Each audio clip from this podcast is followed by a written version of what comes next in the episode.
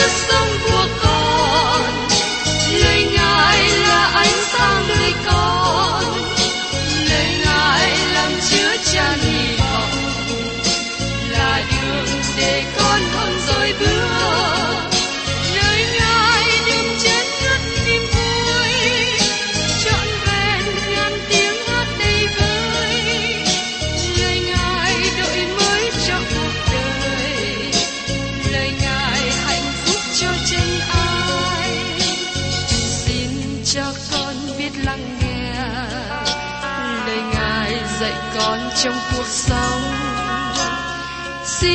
cho con biết lắng nghe. Lời ngài từng theo bước đời con. Xin cho con biết sẵn sàng chờ đợi và vẫn nghe theo chúa. Xin cho con biết sẵn sàng thực hành lời chúa đã truyền ban Hân hoan chào mừng quý vị đến nghe chương trình Tìm hiểu Thánh Kinh. Đây là một chương trình học kinh thánh liên tục và hệ thống trong thời gian 5 năm. Chúng ta sẽ lần lượt khảo sát từ sáng thế ký cho đến khải huyền. Mục sư tiến sĩ McGee là người được Chúa dùng để sáng lập và thực hiện chương trình này. Ông tin rằng lời của Đức Chúa Trời có khả năng đáp ứng mọi nhu cầu cho tất cả mọi người trên thế giới, không phân biệt chủng tộc, văn hóa, trình độ tuổi tác hay phái tính. Ước mong quý vị theo dõi liên tục và giới thiệu cho thân nhân bạn hữu cùng đón nghe. Kính chào quý vị và các bạn. Trước khi chúng ta cùng nhau tiếp tục đoạn mới ở trong chương trình tìm hiểu Thánh Kinh hôm nay, tôi xin nhắc lại một phần ở trong Esai đoạn 32 mà chúng ta tìm hiểu về lời hứa của Đức Thánh Linh sẽ được đổ xuống trong những ngày sau cùng. Mời các bạn cùng xem ở trong Esai đoạn 32 câu 15. Cho đến chừng thần từ nơi cao được rải xuống trên chúng ta, đồng vắng biến thành ruộng tốt, ruộng tốt được kể như rừng rậm. Tại đây chúng ta cần có sự lưu ý nhiều trong sự phát triển lời tiên tri trong lời của Đức Chúa Trời. Khi nào thì Đức Thánh Linh được tuôn đổ ra? Đức Thánh Linh sẽ được tuôn đổ ra trong thời kỳ một ngàn năm bình an khi đấng Christ trị vì. Đó sẽ là thời kỳ lớn cho phước hạnh thuộc linh và sự trở lại cùng đấng Christ. Vì thời kỳ đó, đấng Christ sẽ cai trị trong thân vị của Ngài. Mọi đầu gối cuối cùng sẽ quỳ trước mặt Ngài. Nhưng nước thiên đàng cũng là thời gian thử nghiệm. Thiên tri Joel đề cập như sau. Sau đó, ta sẽ đổ thần tra trên cả loài xác thịt. Con trai và con gái các ngươi sẽ nói tiên tri. Những người già cả các ngươi sẽ thấy chim bao. Những kẻ trai trẻ các ngươi sẽ xem sự hiện thấy.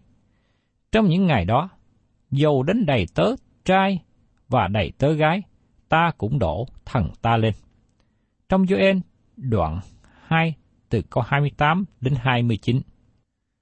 Điều này hướng về nước thiên đàng sắp đến. Lời tiên tri này chưa được ứng nghiệm vào ngày lễ ngũ tuần hay bất cứ thời gian nào sau đó. Trong công vụ các sứ đồ đoạn 2, câu 15 đến 21, sứ đồ Phêrô đã trích dẫn lời tiên tri trong Gioan đoạn 2, câu 28 và 29 và giải thích phân đoạn này. Sứ đồ Phêrô đã không nói rằng lễ ngũ tuần là sự ứng nghiệm lời tiên tri Joel, nhưng lễ ngũ tuần tương tự với những gì tiên tri Joel đã diễn tả. Những người được đầy dạy Đức Thánh Linh trong ngày lễ ngũ tuần bị chế nhạo, bị cho là sai rượu. Pierre nói rằng, những gì xảy ra trong ngày lễ ngũ tuần tương tự với những gì đã xảy ra trong thời kỳ nước một ngàn năm. Những gì tiên tri Joel và sứ đồ Phêrô diễn tả sẽ xảy ra trong thời kỳ nước thiên đàng khi Chúa Giêsu đổ thần của Ngài trên mọi xác thịt. Trong ngày lễ ngũ tuần, Đức Thánh Linh chỉ được tuôn đổ trên một số ít người, và điều tương tự như thế sẽ xảy ra trong thời kỳ một ngàn năm. Tiên tri Joel diễn tả bối cảnh lớn lao này trong Joel đoạn 2, câu 30 và 31. Ta sẽ tỏ những sự lạ ra trong các tầng trời và trên đất, tức là máu lửa và những trụ khói.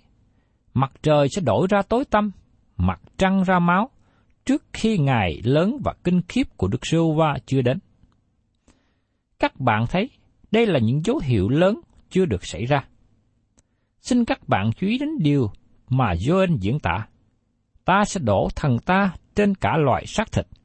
Con trai và con gái các ngươi sẽ nói tiên tri, những người già cả các ngươi sẽ thấy chim bào. Ngày nay, những người trẻ chưa ứng nghiệm lời tiên tri này, và người già về hưu nghỉ ngơi trong trại dưỡng lão. Những điều này chưa xảy ra trong ngày lễ ngũ tuần, cũng như chưa xảy ra trong ngày hôm nay. Lời tiên tri này hướng về nước thiên đàng sắp đến. Thật là nguy hiểm cho những ai dùng một vài câu kinh thánh và cố gắng xây dựng một hệ thống tiên tri. Chúng ta cần để lời của Đức Chúa Trời nói chuyện với chúng ta, từ phần này đến phần khác. Đó là cách Ngài muốn làm. Đó là cách thức Đức Chúa Trời ban cho chúng ta.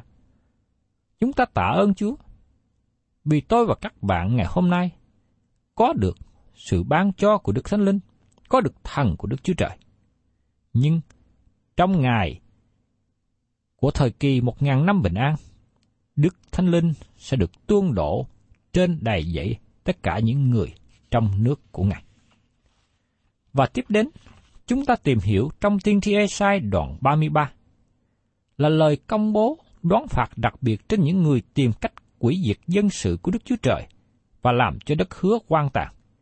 Nó đề cập về Assyri trong bối cảnh hiện thời, nhưng nó cũng nói rộng đến những kẻ thù trong những ngày sau cùng. Đoạn này, trọng tâm nói về đất. Đất hứa là điều quan trọng, chủ yếu. Bây giờ mời các bạn cùng tìm hiểu về lời cầu nguyện cho những người sót lại được giải cứu. Trong tiên tri Esai, đoạn 33, câu 1. Khốn thai cho ngươi chưa bị hại mà hại người, chưa bị dối mà dối người. Khi ngươi hại người vừa rồi, chính ngươi sẽ bị hại. Khi ngươi dối người vừa rồi, đến phiên ngươi sẽ bị dối.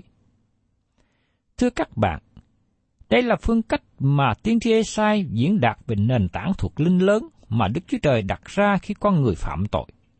Nền tảng này được xác định rõ trong sách Galati đoạn 6 câu 7. Chớ hề dối mình, Đức Chúa Trời không chịu khinh dễ đâu, vì ai gieo giống chi lại gặt giống ấy.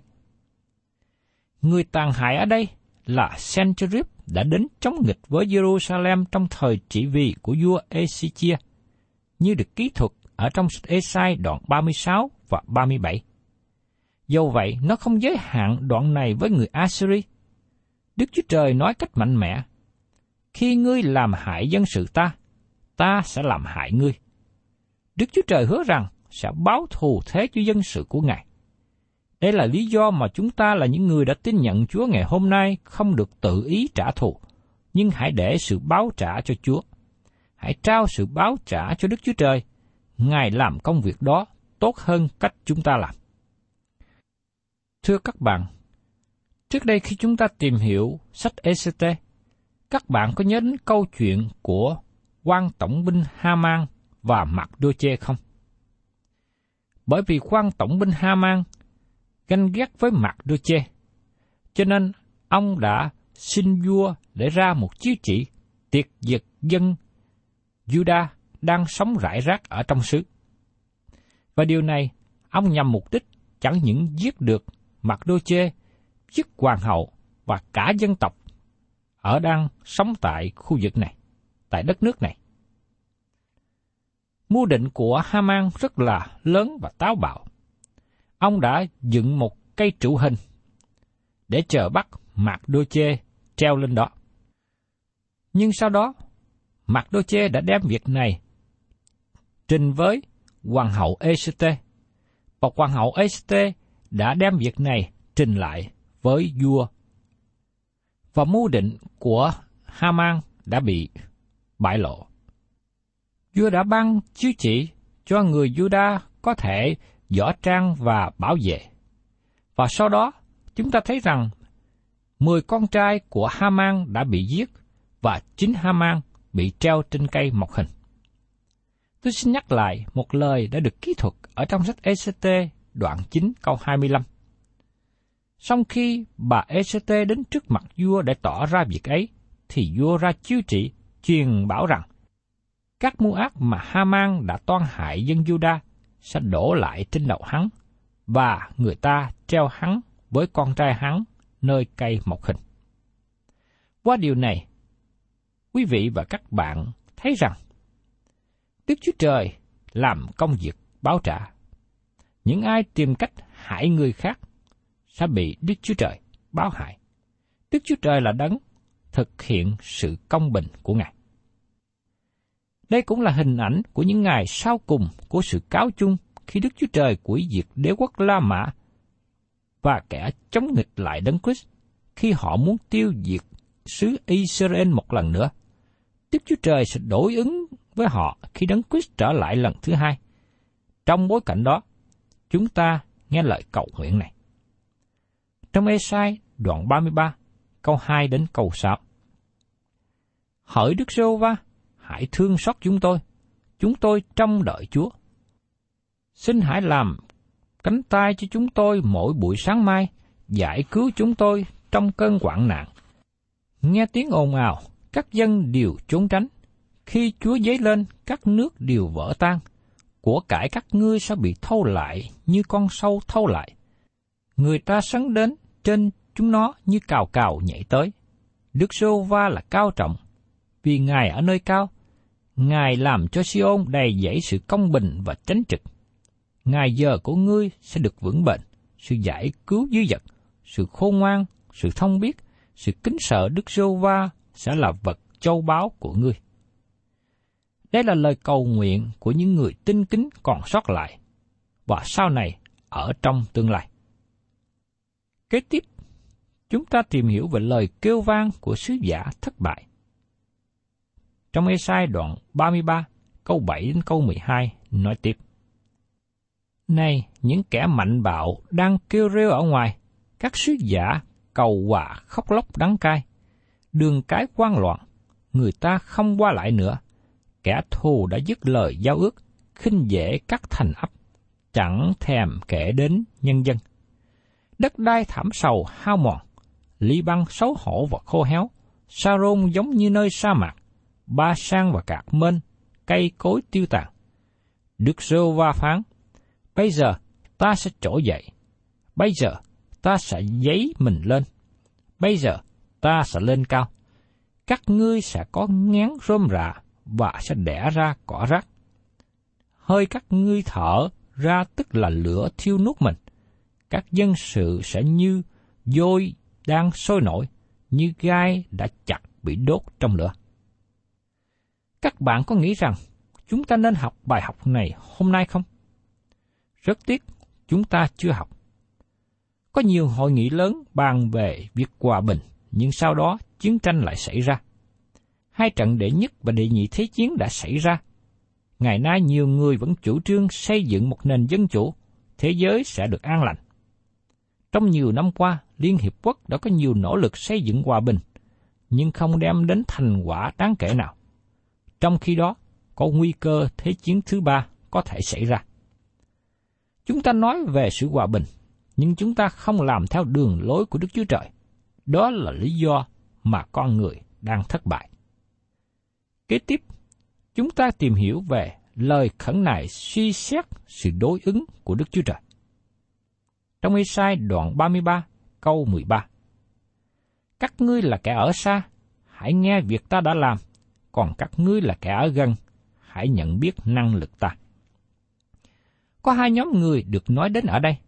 Nhóm người ở xa, tức là dân ngoại, và nhóm người ở gần, tức là dân Israel. Cả hai nhóm được kêu gọi nhận biết Đức Chúa Trời. Trong mê sai đoạn 33 câu 14 Những kẻ phạm tội đã kinh hãi trong Siôn, bọn vô đạo đã run rẩy. Ai trong chúng ta ở được với đám lửa thiêu đốt? Ai trong chúng ta ở được với sự thiêu đốt đời đời? Thưa các bạn, những kẻ phạm tội đã kinh hãi trong Siôn là người Israel mà không ở trong Israel. Họ là những người Israel mà không thờ kính Đức Chúa Trời. Họ giống như người ngoại vậy.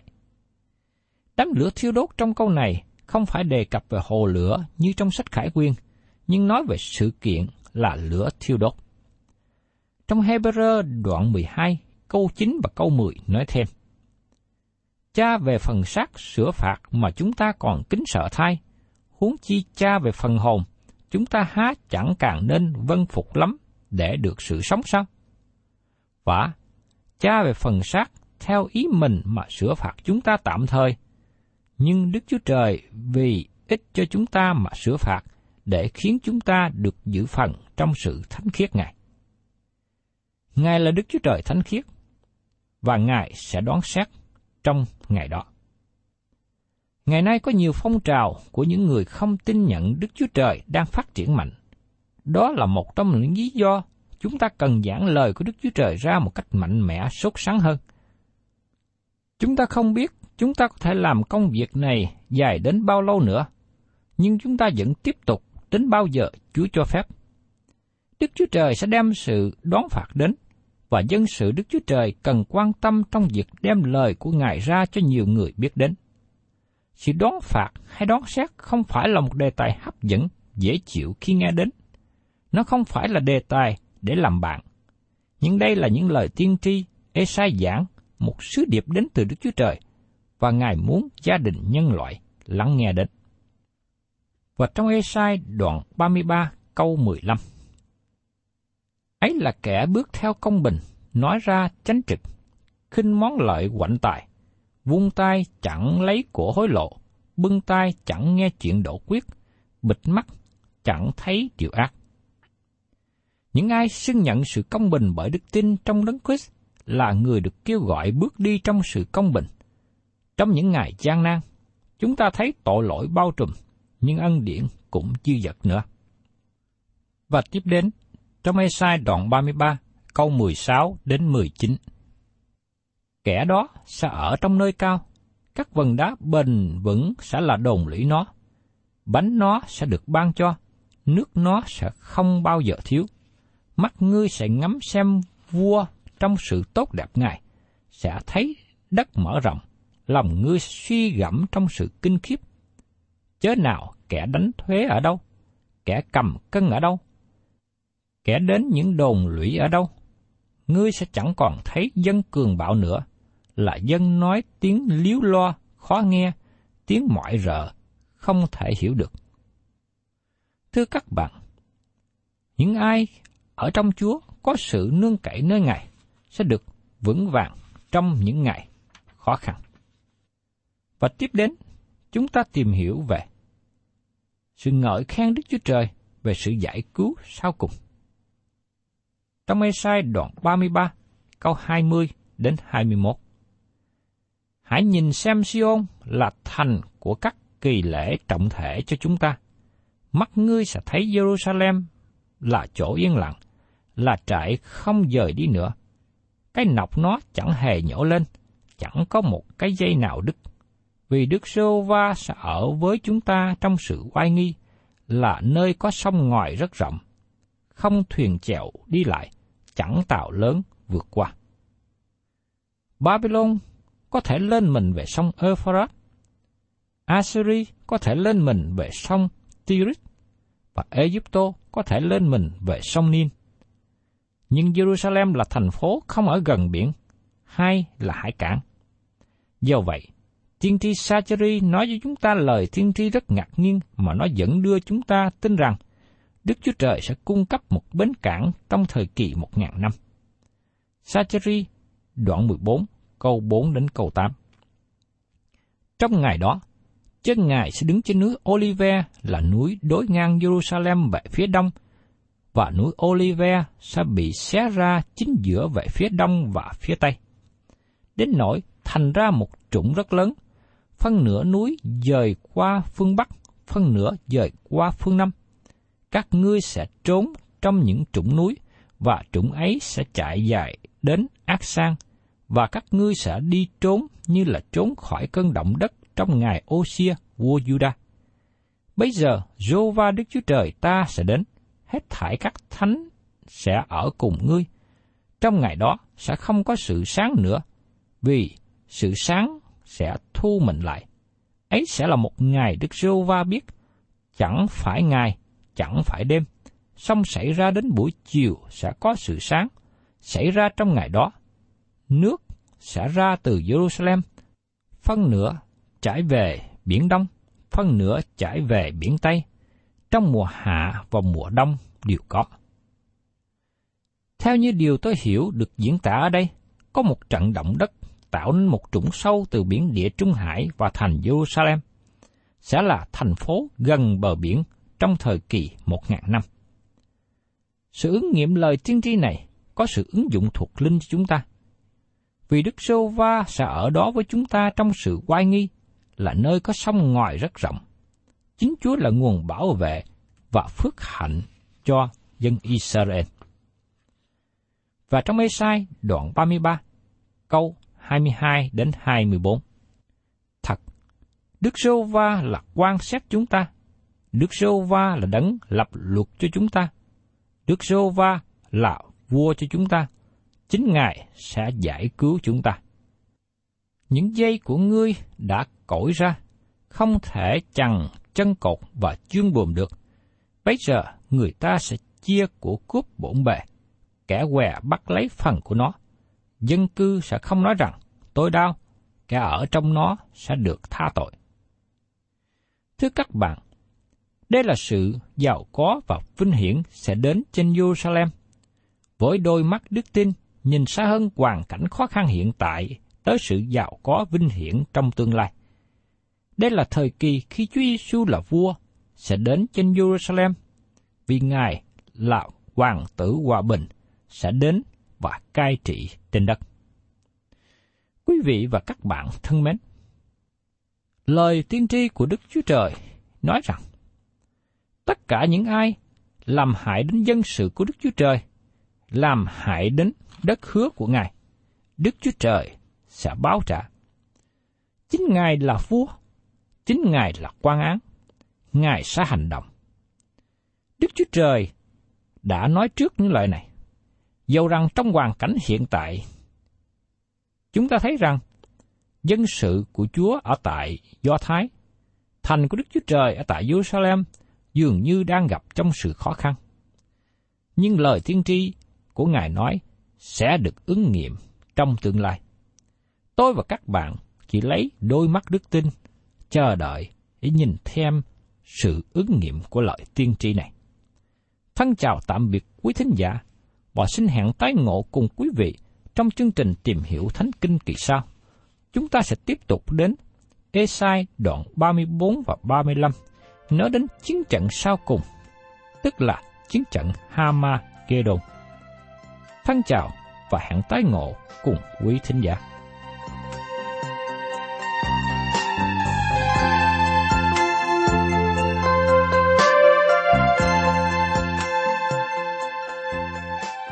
Cảm ơn quý vị đã đón nghe chương trình Tìm hiểu Thánh Kinh. Nếu quý vị muốn có loạt bài này, xin liên lạc với chúng tôi theo địa chỉ sẽ được đọc vào cuối chương trình. Kính chào quý thính giả.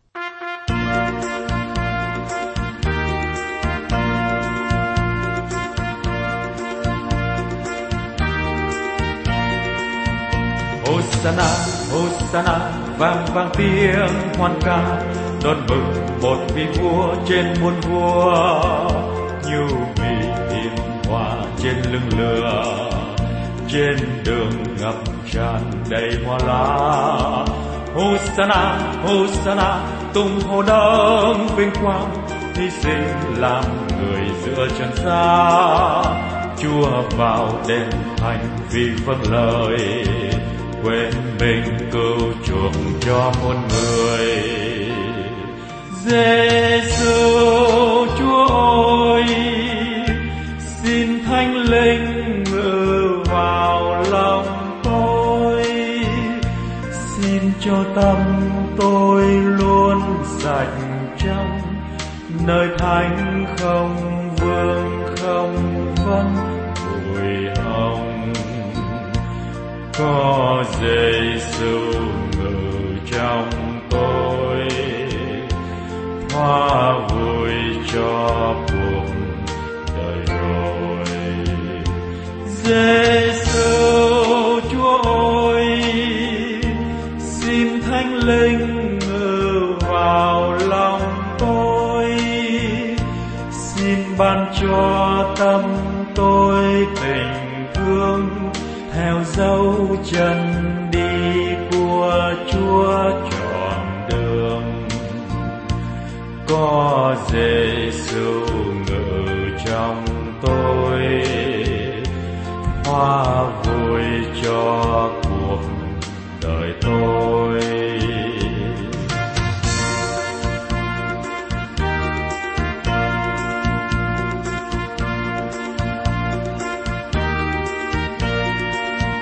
Hosanna, Hosanna, vang vang tiếng hoan ca, đón mừng một vị vua trên muôn vua, như vị hiền hoa trên lưng lừa trên đường ngập tràn đầy hoa la.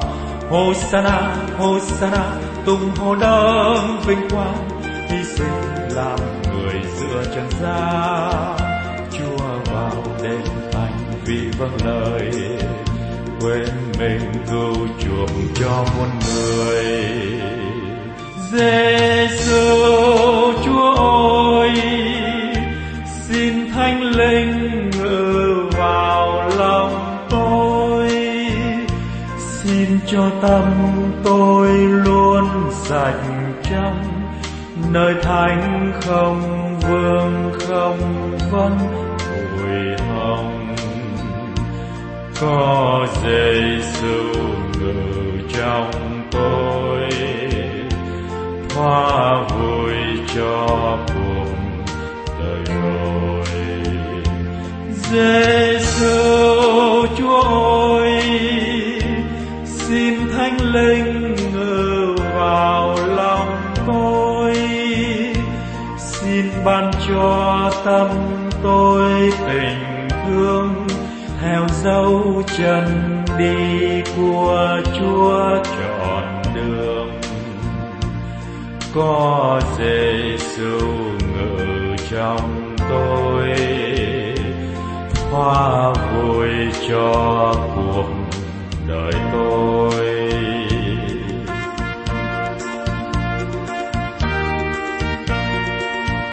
Hosanna, Hosanna, vang vang tiếng hoan ca.